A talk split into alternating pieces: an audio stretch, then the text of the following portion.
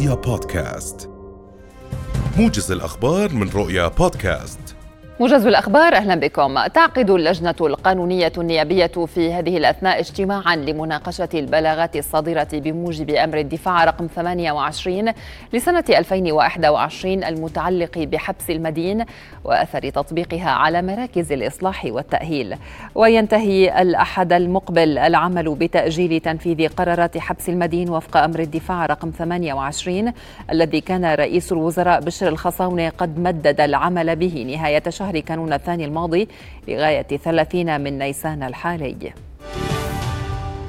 رجح الخبير النفطي عامر الشوبكي تخفيض الحكومة لأسعار الديزل لشهر أيار ورفع البنزين بشقيه. الشوبكي قال لرؤيا إن التوقعات تتجه إلى تخفيض الديزل بواقع قرش ونصف للتر ورفع البنزين بنحو قرشين ونصف للتر وأشار إلى وجود تذبذب في الأسعار العالمية بسبب نهاية فصل الشتاء وانخفاض الطلب على الديزل إضافة إلى توفر المعروض الروسي الذي ساهم في انخفاض أسعار الديزل عالمياً.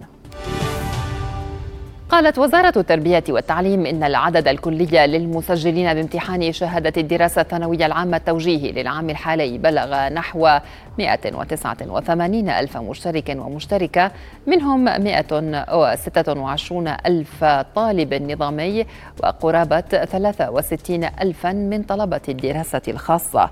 وتوزع المشتركون على فروع التعليم بواقع 73 ألفا في الفرع العلمي و93 ألفا في الفرع الأدبي و7500 في الفرع الصناعي.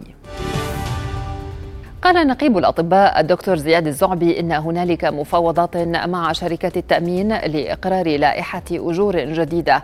الزعبي قال لرؤيا إنه في حال عدم إقرار لائحة الأجور سيتم التوقف عن استقبال المؤمنين صحيا باستثناء الحالات الطارئة. ولفت إلى أن بعض الأطباء يرفضون التعامل مع بعض شركات التأمين وأنه منذ عام 2000 أجريت دراسة كشفت أن شركات التأمين رفعت أقساطها على المؤمنين سواء كانوا أفرادا أم شركات بنسبة تتراوح بين 250 إلى 300% فيما لم ترتفع أتعاب الأطباء. وصلت إلى عمان مساء أمس طائرة الإجلاء الأردنية السادسة القادمة من السودان الذي يشهد اشتباكات مسلحة منذ منتصف الشهر الحالي.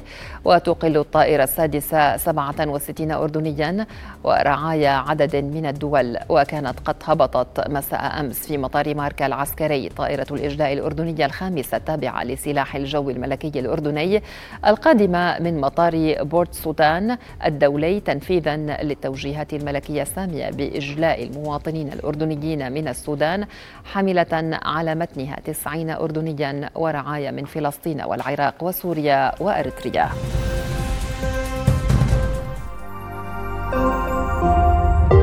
رؤيا بودكاست.